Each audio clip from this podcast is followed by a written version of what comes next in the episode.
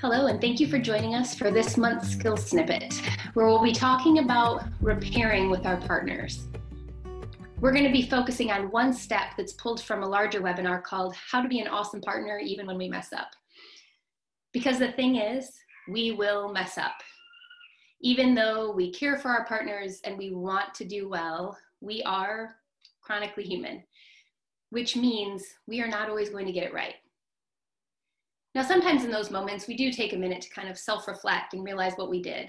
Maybe we have some regrets about how we responded or the behavior we did. And we might mentally commit to doing it better next time. And then we move on with our day. The thing is, when we pick this first option, our partner doesn't have any idea what noble recommitment we may have made in our heads. That means that while we move on with this sense of setting a new course, we might be leaving our partner just kind of walking around still with a sense of hurt or anger or resentment.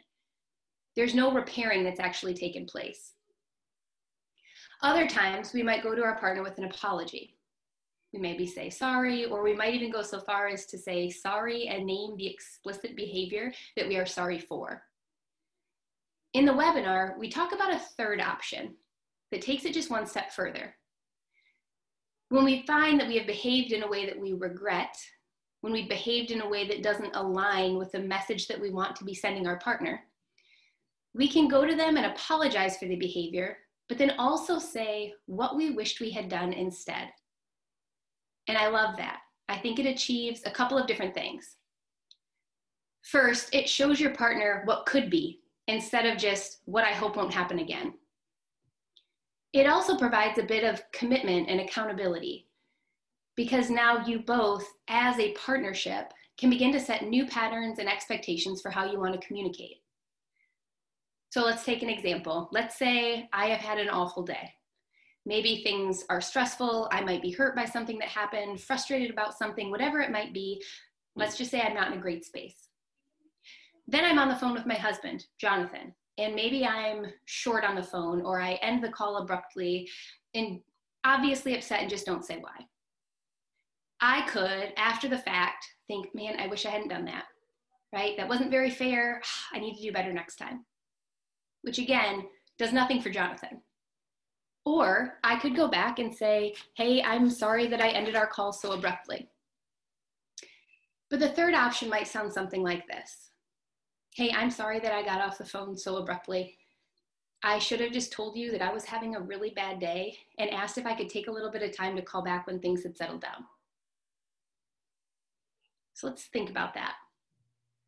All of those little moments, because let's be honest, we probably all have a lot of little moments like that, where we have an opportunity to repair in a way that is vulnerable, builds trust, and also helps us to identify how we as a partnership want to move forward.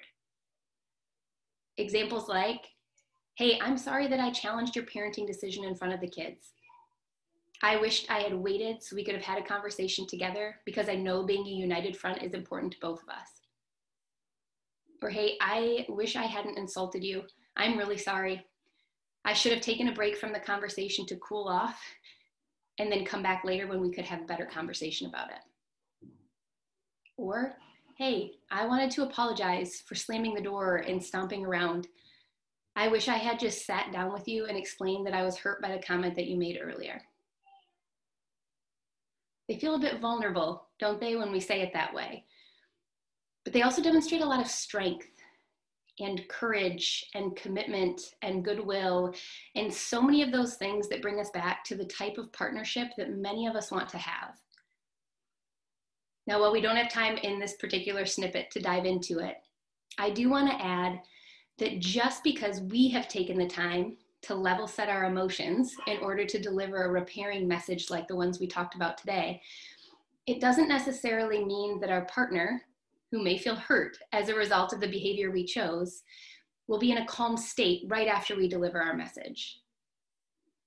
So I would encourage you that whether your partner responds with defensiveness or hurt or anger, that we choose to offer them the most helpful thing that we can, which is to listen.